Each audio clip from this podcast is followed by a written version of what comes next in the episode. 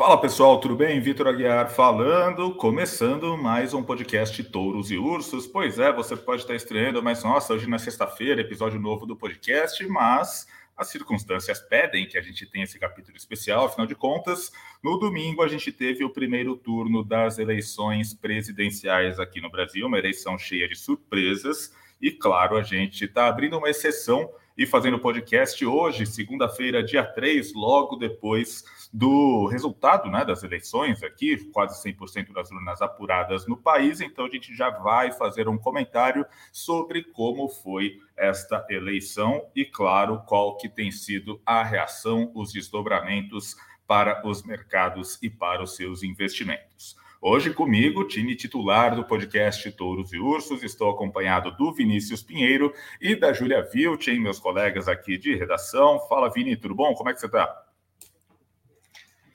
Fala, Vitor. Fala, Júlia. Tudo bem, pessoal? Bom, um pouco de ressaca pela festa da democracia. Ficamos, Júlia e eu, cobrindo até tarde o resultado das urnas, mas baterias recarregadas aí para a gente comentar um pouco mais sobre esse resultado e o que esperar, não é mesmo, Júlia? Isso aí, Vini. Olá, Vini. Olá, Vitor. Olá a todo mundo que está nos ouvindo, nos assistindo. A gente ficou aqui até tarde é, nesse domingo aí de eleição, cobrindo os resultados aí, tanto é, nacionalmente quanto nos estados. E agora vamos comentar aí um pouco do que a gente é, observou aí nessas eleições.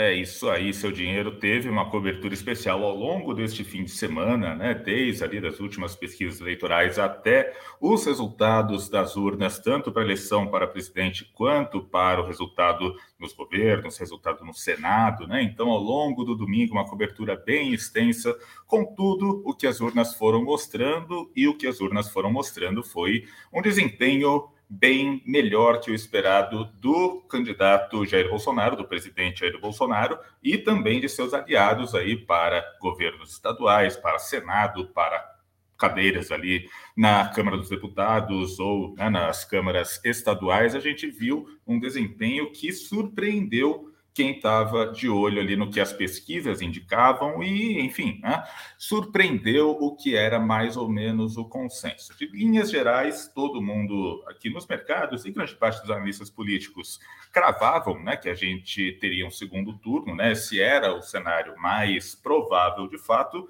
E quando a gente olha para o desempenho do Lula, Lula venceu este primeiro turno, teve mais votos ficou aí com 48,4% dos votos válidos, o que é mais ou menos dentro da margem de erro, né? A maior parte das pesquisas, né, principalmente IPEC e Datafolha, colocava o Lula ali com 50 ou 51%, com dois pontos de margem de erro, portanto, 48,4 a gente pode dizer que sim, ok, resultado ficou dentro do que era esperado. O que não ficou dentro do esperado foi o desempenho do Jair Bolsonaro.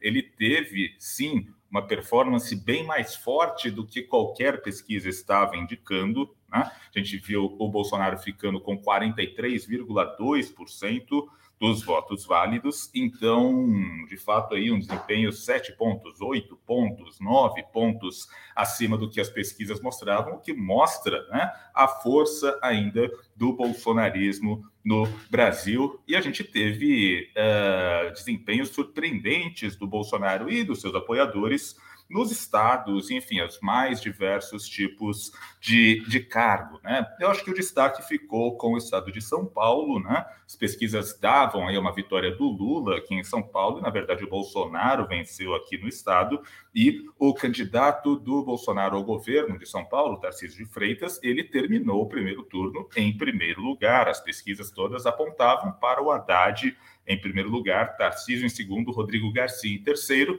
e o Tarcísio ele terminou em primeiro e terminou em primeiro com uma certa vantagem. Além disso, aqui para o Senado de São Paulo, a gente teve sim o, o candidato do Bolsonaro, né, o astronauta Marcos Pontes, ele conseguindo a cadeira para o Senado, ficando à frente do Márcio França, que ao longo de toda a campanha mostrava-se como primeiro e com certo favoritismo, com uma certa folga nas pesquisas eleitorais. Ao longo do país, a gente também teve muitos apoiadores do presidente Jair Bolsonaro conseguindo ser eleitos, né? A gente tem, por exemplo, Onyx Lorenzoni, né, liderando a corrida para o governo no Rio Grande do Sul, ficando à frente de Eduardo Leite. A gente teve o general Mourão conseguindo uma cadeira para o Senado. Na Câmara dos Deputados, a gente tem aí uma série de ex-ministros, né, conseguindo também os seus cargos.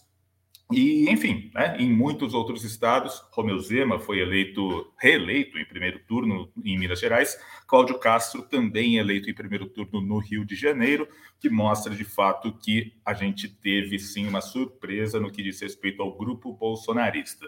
Indo para números específicos aqui, Lula fechou o primeiro turno com 57 milhões e 258 mil votos e Bolsonaro teve aí 51 milhões e 71 mil votos, portanto, uma diferença de mais um pouquinho acima de 6 milhões de votos para o petista. Ele chega ao segundo turno com vantagem, 6 milhões é sim um número considerável, mas claro, a gente vê que o Bolsonaro chega com uma força, com um momento muito maior do que se imaginava. Bom, dito isso, vou querer ouvir aqui os meus colegas né, a respeito do resultado, né, do que as urnas mostraram aqui em relação ao desempenho dos candidatos. Né? Bolsonaro, Lula, terceira via, né? É, algum resultado estadual que tenha chamado atenção, começando pelo Vini. Vini e Júlia estavam ontem na apuração, portanto, mais do que ninguém, eles têm autoridade para falar um pouco sobre isso, foram acompanhando em tempo real as surpresas que foram acontecendo. Vini,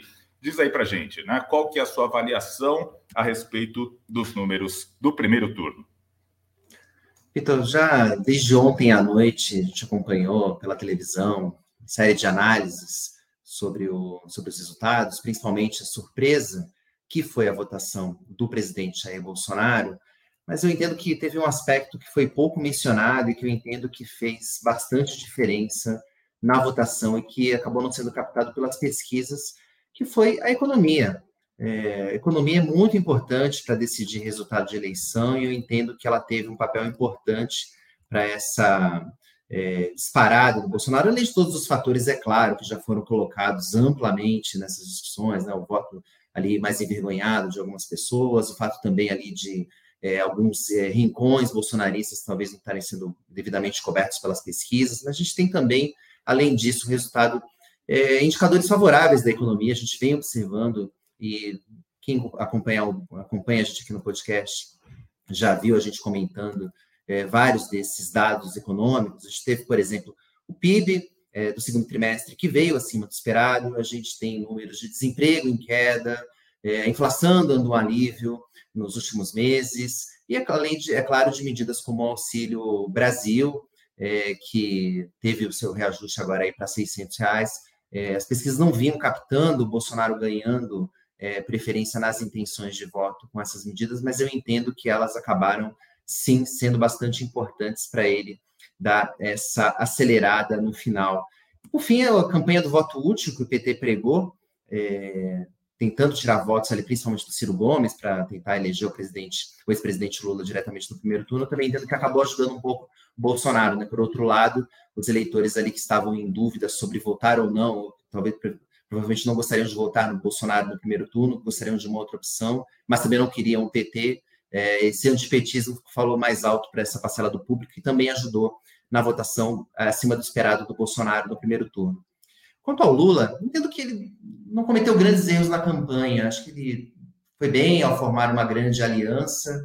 É, acho que vencer no primeiro turno seria difícil mesmo, o PT ainda tem uma rejeição é, muito alta no país. Que eu acho ali só teve um meio, acho que de parte da militância, a Júlia talvez vai concordar comigo, é, rotulando muitas vezes ali de fascista, pessoas que não aderissem imediatamente ao voto no Lula, acho que isso acaba criando uma antipatia, acabou criando uma antipatia desnecessária, mas eu entendo que foi apenas de uma parte da militância. De uma maneira geral, eu entendo que a campanha do Lula foi é, bem sucedida até o momento, embora não tenha conseguido vencer no primeiro turno. É, e quanto à terceira via, rapidamente aqui, eu vejo Simone Tebet saindo maior do que entrou nessas eleições. A votação da candidata do, da senadora da candidata do MDB provavelmente seria maior se não fosse a polarização que toma conta do país e essa campanha pelo voto útil.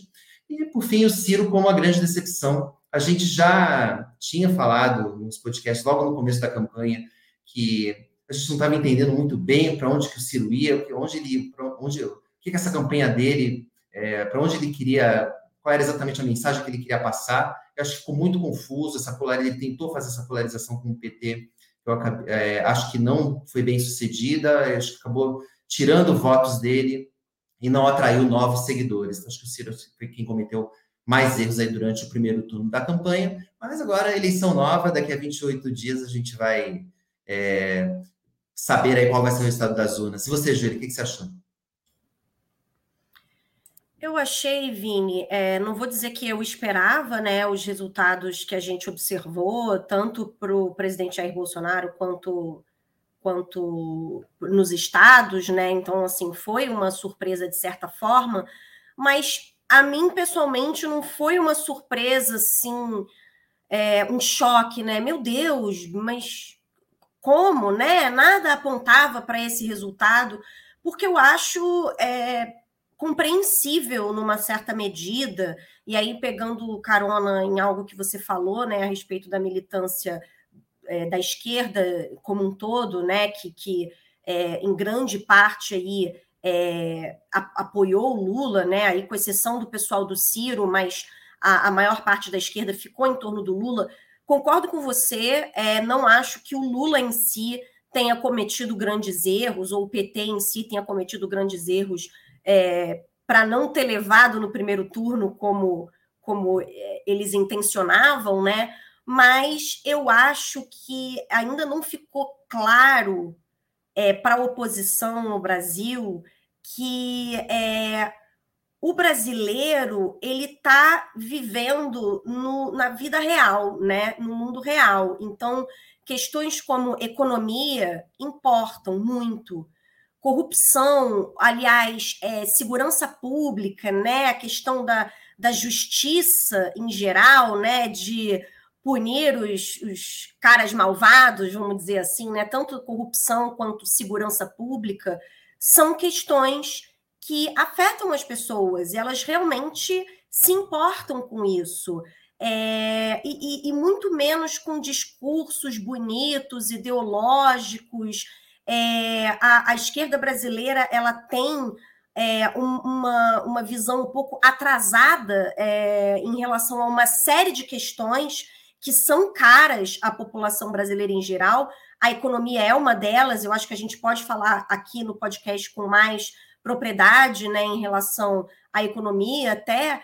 E, e eu acho que a, a, a oposição, portanto, falha em em observar isso, em ver que precisa se modernizar um pouco também é, para e, e, caminhar mais para o centro, né? E a gente viu até uma polarização ainda mais absurda nos resultados dos estados, é, como se fosse assim uma, uma rejeição. Tal, talvez o brasileiro não, não esteja tão à direita assim, mas ele está rejeitando é, uma esquerda que está esticando demais a corda, né? Puxando demais para a esquerda. Então, eu acho que sim, não, não contribuiu em nada para reduzir essa polarização do país.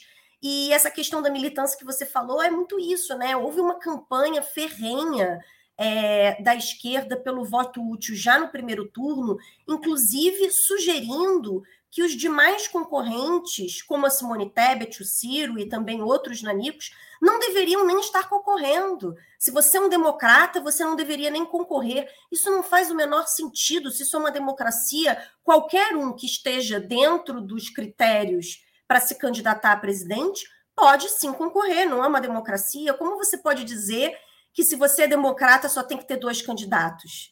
Isso, isso não faria nenhum sentido a princípio. Então, é, eu acho que pode muita gente também ter ficado um pouco pé atrás com esse discurso tão taxativo, tão radical de que, bom, então quer dizer que se eu não voto no PT, quer dizer que se eu não voto no Lula, eu não sou a favor da democracia.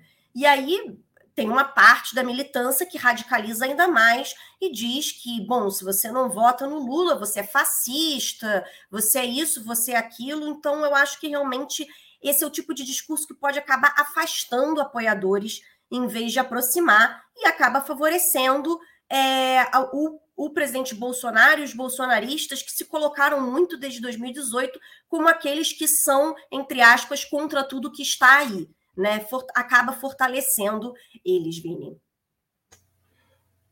Eu só queria falar rapidamente também sobre o resultado, né? Eu acho que mais do que a disputa à presidência, né, me chamou muito a atenção o resultado para o Congresso, mais especificamente para o Senado, né? O cargo de senador é um cargo de oito anos, né? Então a gente teve, né? Ele, a eleição ela vai, vai alternando, né?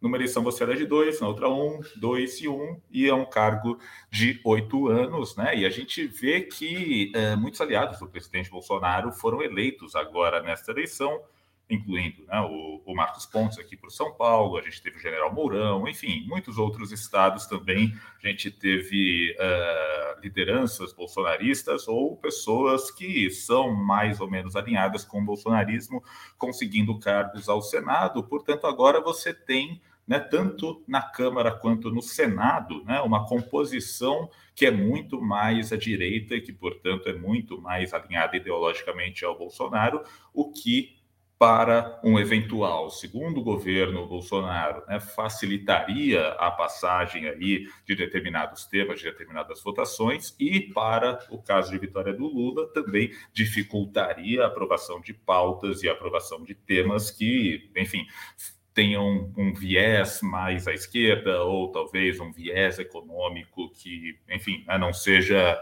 o desejado pelo, pelo, enfim, pelo pela composição atual do, do Congresso. Né? Então, me parece que as eleições para o Senado, especificamente, têm uma importância bastante uh, grande, né?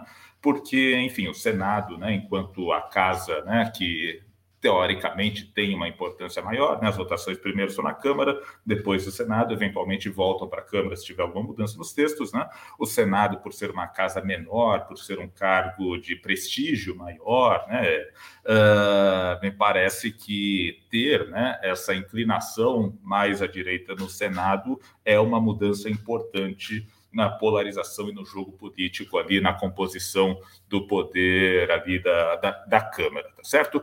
Queria ouvir rapidamente de vocês dois, né, o que, que a gente pode esperar tanto do Lula quanto do Bolsonaro, né, porque, enfim, os dois agora vão para o segundo turno. Lula, né, em termos numéricos, tem uma vantagem aí de mais ou menos 6 milhões de votos em relação ao Bolsonaro quando a gente olha aqui o resultado do primeiro turno, e a gente vai ter agora, né, algumas semanas de campanha a gente vai esperar novamente aí as manifestações dos candidatos que foram derrotados, principalmente Simone Tebet e Ciro Gomes, né? Mas, enfim, o que é que a gente pode esperar dos dois a respeito de mudanças no tom, a respeito de mudanças na campanha e movimentações que possam vir a impactar esse, esse placar, né, que por hora está aí 6 milhões de eleitores a favor do Lula. Vini, o que, que, que, você pode dizer? Começar pelo Lula, porque ele continua sendo o franco favorito para vencer as eleições. Precisa de 2 milhões de votos precisa talvez ali convencer um quarto dos eleitores da Simone Tebet e do Ciro no primeiro turno é, a votar nele, é, ou seja, é uma missão mais fácil, com dois pontos percentuais de liquidar a fatura já no primeiro turno. Agora, como estratégia, o Lula dessa vez vai ter que dizer o que, que ele vai fazer se ele for eleito, porque ele, na minha opinião, de maneira acertada, tá? que não é uma crítica à estratégia, mas o Lula não, não, não disse, né? Eu não sei o que vai ser o governo Lula até agora. Né? A gente é, correu aí, havia a possibilidade de gente eleger um presidente da República sem saber o que, que, o que, que ele ia fazer, né? O Lula, todas as vezes, basicamente colocou aquela carta de que a garantia sou idiota, né? Assim, já fiz, é, no meu governo eu, eu, eu, baixei a inflação, a economia cresceu, o desemprego baixou. É, basicamente, ele trouxe aí o cartão de visitas do, das gestões passadas dele, mas, não, mas disse muito pouco é, sobre, sobre o que ele pretende fazer, principalmente na economia. Então, inclusive, as mensagens foram muito dúbias nesse sentido.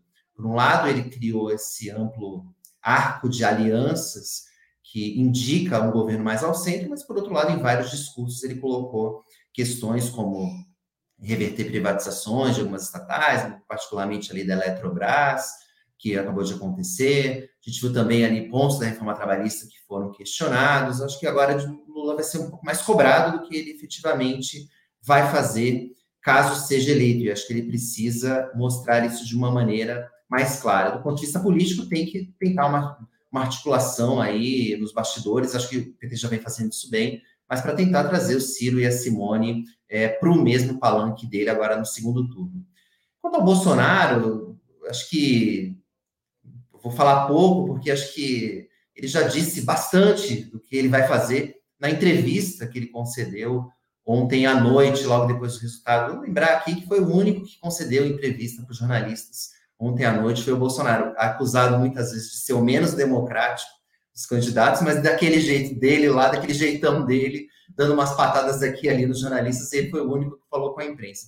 E nessa coletiva, ele acabou dando um pouco da, da linha do que vai ser o segundo turno dele. Vai falar muito sobre economia, acho que captando esse espírito que a gente comentou aqui, de que isso foi importante para a reação dele nos últimos, nas últimas semanas aqui da campanha eleitoral, e também a pauta de costumes, vai tentar aí, pelo que eu entendi, demonizar ainda mais o PT nessa questão da pauta de costumes. É, não sei se vai dar certo esse último lado, porque eu acho que ele precisa atrair um pouco mais, ele precisa também vir um pouco mais ao centro. Não sei também se essa é a estratégia correta, mas me parece que é o que ele vai fazer. Para mim, o fiel da balança para o Jair Bolsonaro atende pelo nome de Romeu Zema, governador de Minas Gerais, eleito em primeiro turno é, do Partido Novo. Ele ficou neutro, né? procurou se desvincular do Bolsonaro no primeiro turno, mas ele já disse que não vota no PT, né, não vai fazer campanha para o PT no segundo turno. O desafio do Bolsonaro é tentar trazer o Zema para o palanque dele no segundo turno. Você, Júlia, qual a tua expectativa?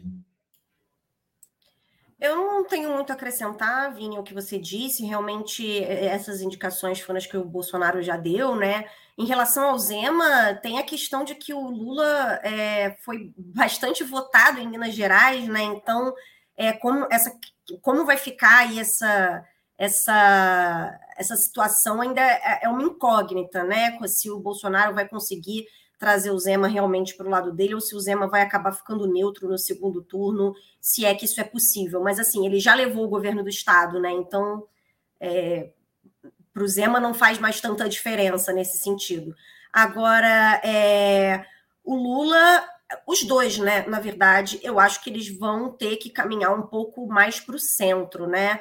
É, o, o, Bolsonaro, talvez, nas questões de costumes, e o Lula, talvez, na questão da economia, porque é, eu acho que esses são os pontos da campanha dos dois que mais escandalizam quem está do outro lado, né? Ou, quem, ou até quem está no centro mesmo, né? Que que agora vai ter que decidir entre um ou outro, às vezes pode concordar com alguns pontos do Bolsonaro, mas se escandalizar com as pautas de costumes, concordar com alguns pontos do Lula e se escandalizar com a visão que ele tem para a economia. Então, eu acho que para conquistar aí os que anularam ou que votaram em outros candidatos, eles vão ter que fazer esse movimento mais conciliador e até o Lula mais talvez do que o Bolsonaro, porque o, o Lula, se eleito, ele vai ter um congresso difícil aí para governar, né? Então ele vai ter que caminhar para o centro, não só na campanha do segundo turno, como se eleito pelos próximos quatro anos também, Vitor. Eu, só para fechar aqui o assunto primeiro turno, queria falar rapidamente da reação dos mercados né, ao resultado aqui das eleições neste primeiro turno. Quando a gente olha aqui para os ativos domésticos, né, de fato, dá a entender que a reação do mercado é amplamente positiva. A gente tem o Ibovespa subindo aí mais de 4% agora neste início de tarde de segunda-feira, 3 de outubro. A gente tem o dólar em queda bastante intensa, curva de juros fechando, e a gente tem algumas ações aí subindo mais de 10% nessa segunda-feira.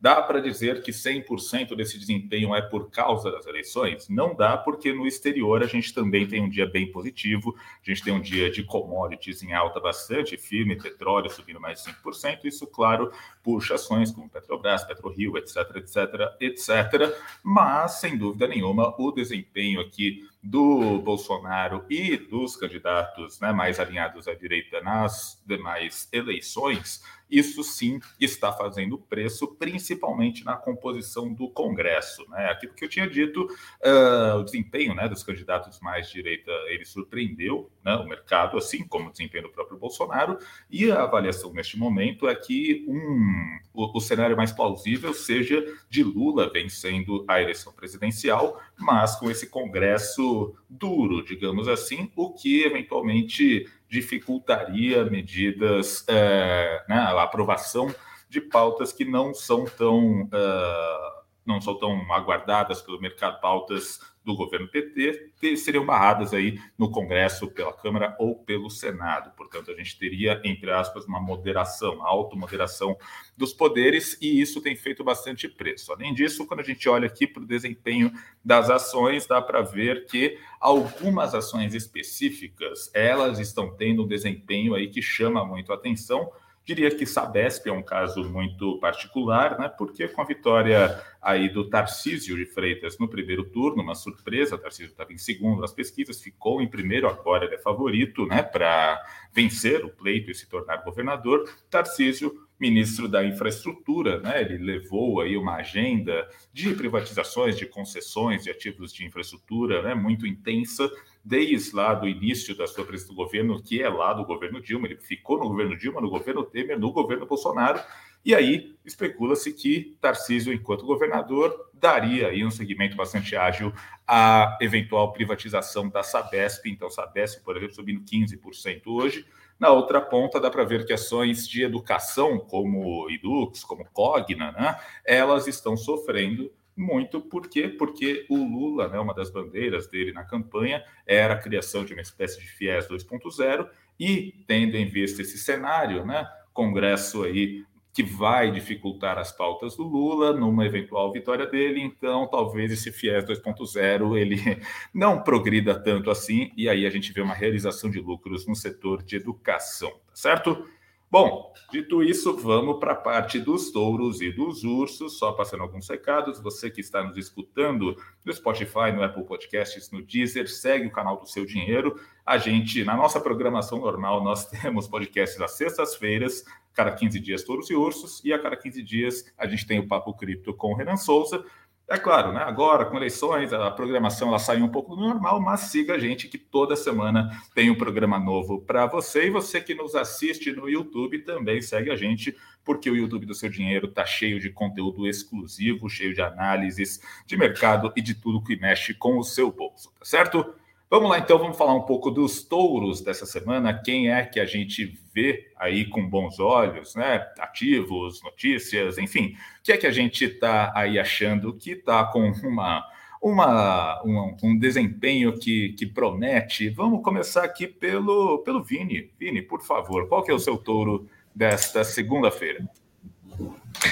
Bom, essa é a votação que a gente gosta aqui de fazer, né? Nossos, toda semana aqui é, todo o programa, os nossos touros e os nossos ursos. Bom, meu touro da semana são os meus touros, é um pouco a extensão do que você já disse, Vitor, são as ações das empresas estatais que haviam ficado de lado nas últimas semanas, com a possibilidade do, do, do Lula é, vencer as eleições presidenciais, havia um receio de parte do mercado de maior intervencionismo nessas empresas, até porque entre as poucas declarações que o Lula deu sobre economia, uma delas foi justamente a possibilidade de uma intervenção é, nessas empresas mesmo. Né? Ele falou, por exemplo, que é, caso eleito, vai enquadrar o Banco do Brasil. Isso, obviamente, não pega bem no mercado e acabou travando um pouco o desempenho dessas ações, e com isso, no pregão dessa segunda-feira, os investidores acabam colocando, embutindo um pouco mais no preço é, dos papéis a possibilidade de uma vitória de Jair Bolsonaro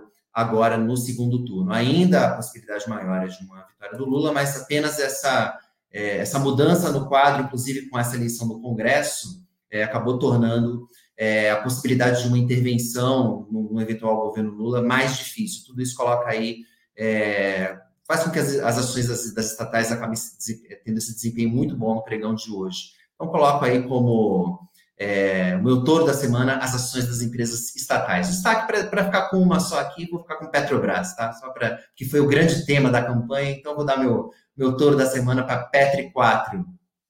Tá certo. E você, Júlia, qual que é o seu touro desta semana? Meu touro da semana, Vitor, é, vai ser o bolsonarismo, né? Que mostrou aí nesse primeiro turno das eleições que está bastante vivo no país ainda. É, saiu aí maior das eleições, né? Não só com o Bolsonaro surpreendendo no seu desempenho no primeiro turno, como também o, o partido, né, o PL, o partido do presidente Bolsonaro, e outros aliados de outros partidos terem conseguido aí é, cargos ou, ou, primeiro lugar em disputas de segundo turno é, bastante importantes, né? A gente pode começar aqui governos de estados, o segundo turno em São Paulo, liderado aí pelo Tarcísio de Freitas, né? Ex-ministro bolsonarista, aliado do presidente Bolsonaro. No Rio de Janeiro, do PL, Cláudio Castro, reeleito em primeiro turno.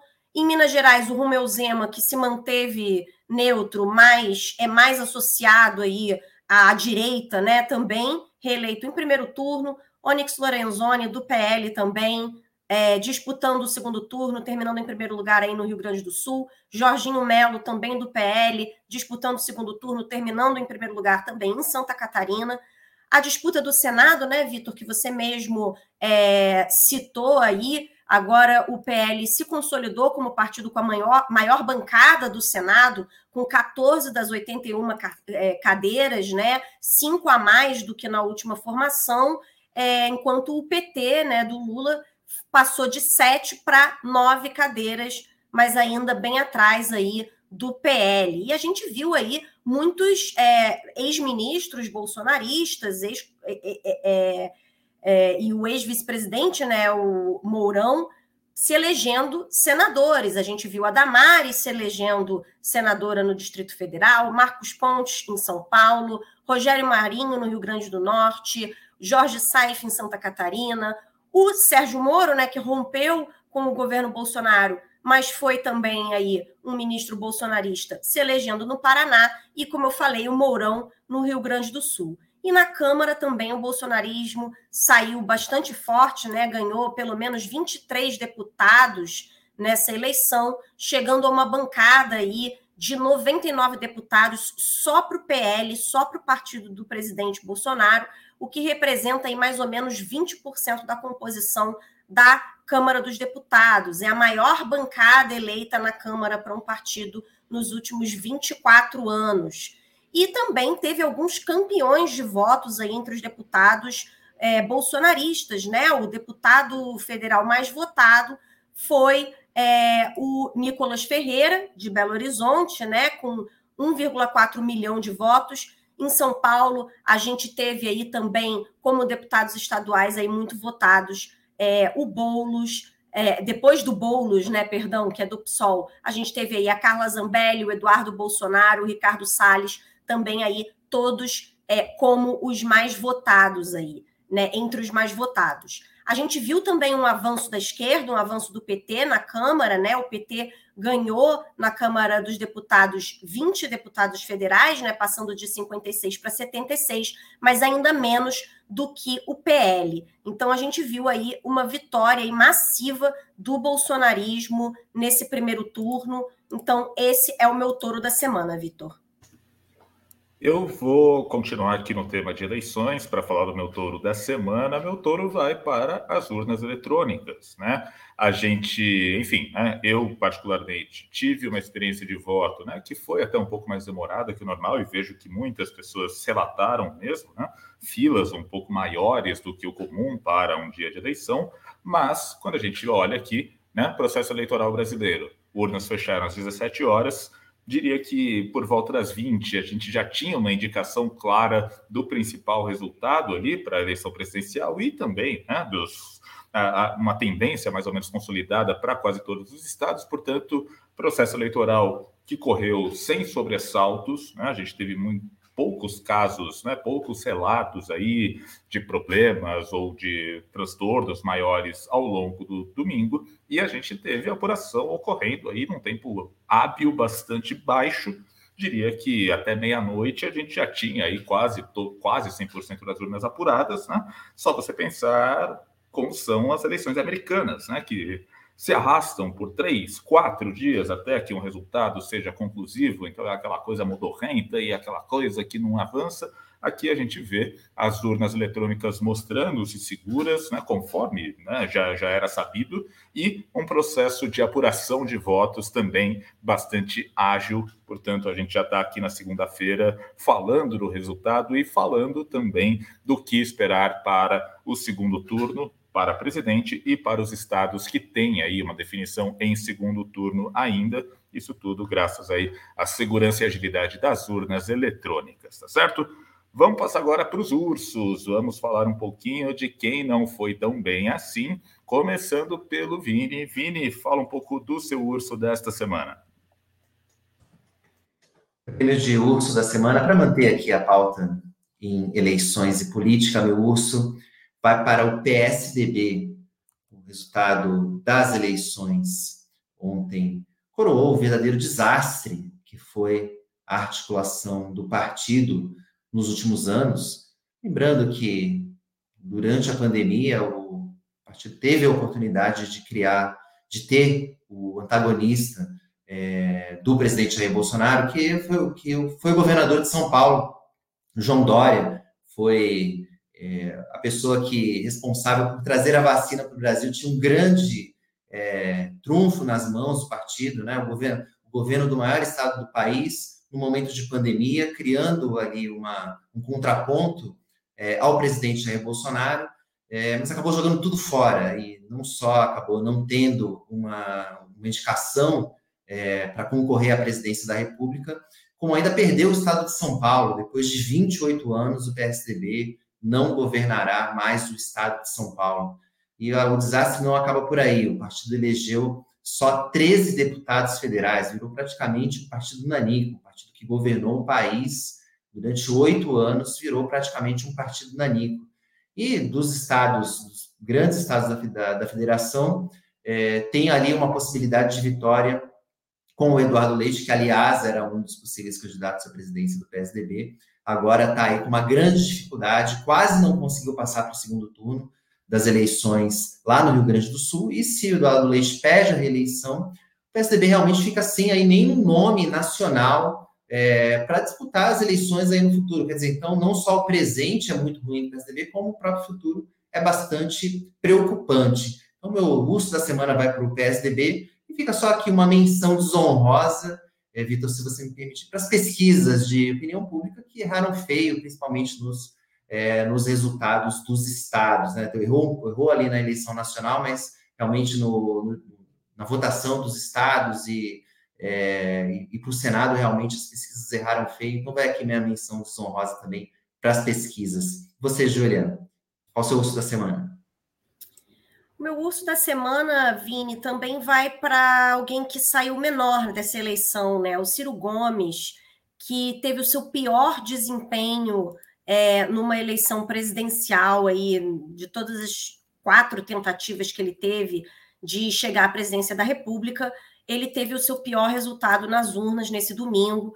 Teve só 3% dos votos válidos, e as pesquisas erraram também no caso do Ciro, mostrando aí é, as últimas pesquisas mostravam que ele poderia ficar aí na casa dos 6%, ainda à frente da Simone Tebet, e acabou que ele ficou atrás dela, né? Ficou em quarto lugar.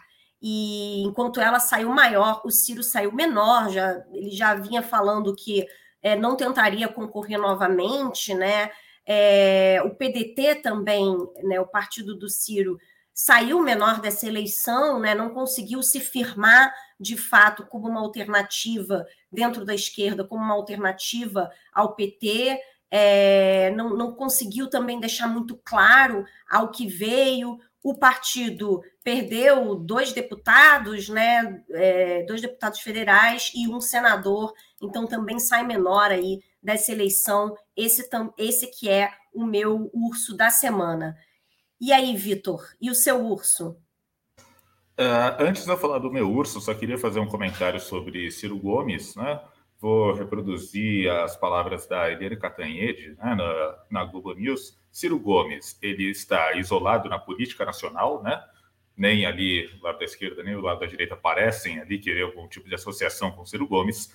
Ciro Gomes está isolado no PDT, Ciro Gomes está isolado no Ceará, o, né, estado dele, né, o candidato que era apoiado por Ciro Gomes não teve um bom desempenho. Ciro Gomes está isolado na própria família, porque né, os irmãos dele, os irmãos Gomes, Cid, né, e o, o, terceiro irmão, desculpa, me fugiu o nome dele, mas também de, isso, ele, eles também romperam né, com Ciro Gomes. Então, sabe, é, me parece que ele meio que uh, né, foi escanteado, foi escanteado, e, e eu realmente não sei quais tipos de próximos passos ele pode dar no sentido da carreira política dele. Bom, dito isso, para o urso da semana, eu né, quis fugir um pouco aqui de política só para não ficar aqui 100% falando né, de eleições, eleições, eleições, e fui um pouco mais para a minha área, que é a parte de empresas, né?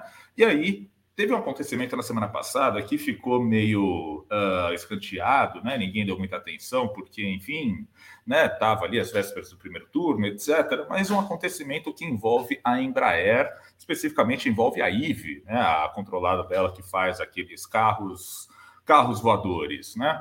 O que aconteceu? Bom, vamos dar uns passos para trás. IVE, subsidiária integral da Embraer, ela passa por um processo de fusão com o SPAC lá nos Estados Unidos e abre capital na NICE. Ótimo, então agora IVE é uma empresa de capital aberto nos Estados Unidos, muito bacana, isso aconteceu mais ou menos em maio.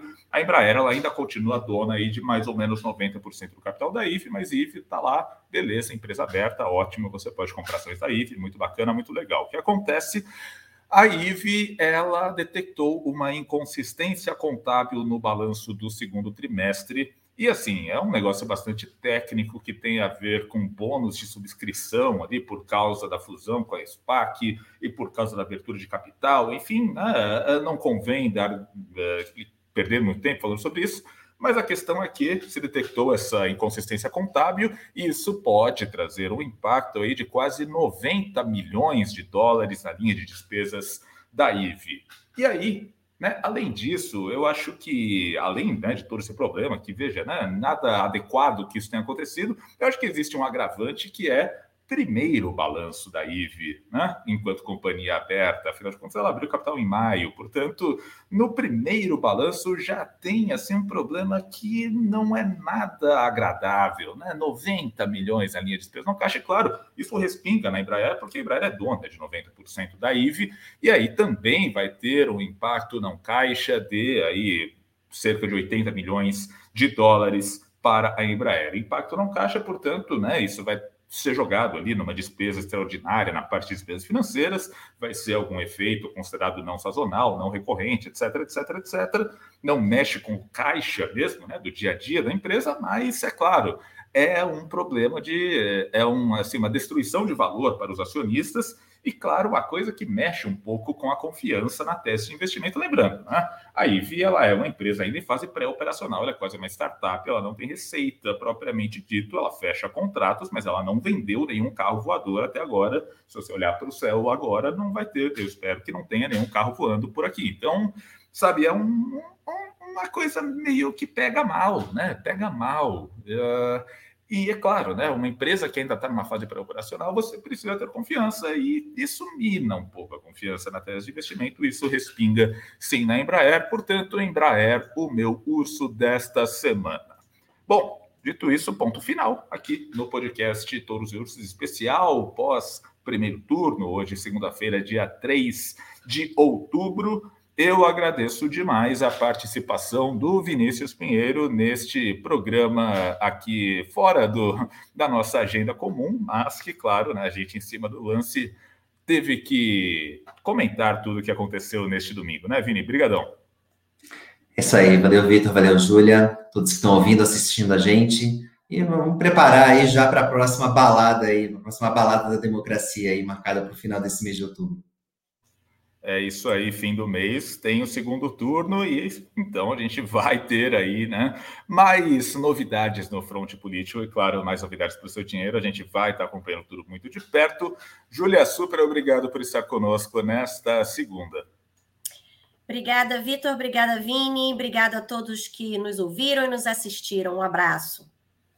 Eu sou o Vitor Aguiar, agradeço demais você que nos ouve, que nos assiste. E convido vocês a ficarem de olho aqui no nosso canal, tanto nos tocadores de podcast quanto no YouTube. A gente sempre tem um conteúdo novo para vocês aí e também nas nossas redes sociais e lá no seudinheiro.com, tá certo? Gente, muito obrigado, um abraço e até a próxima.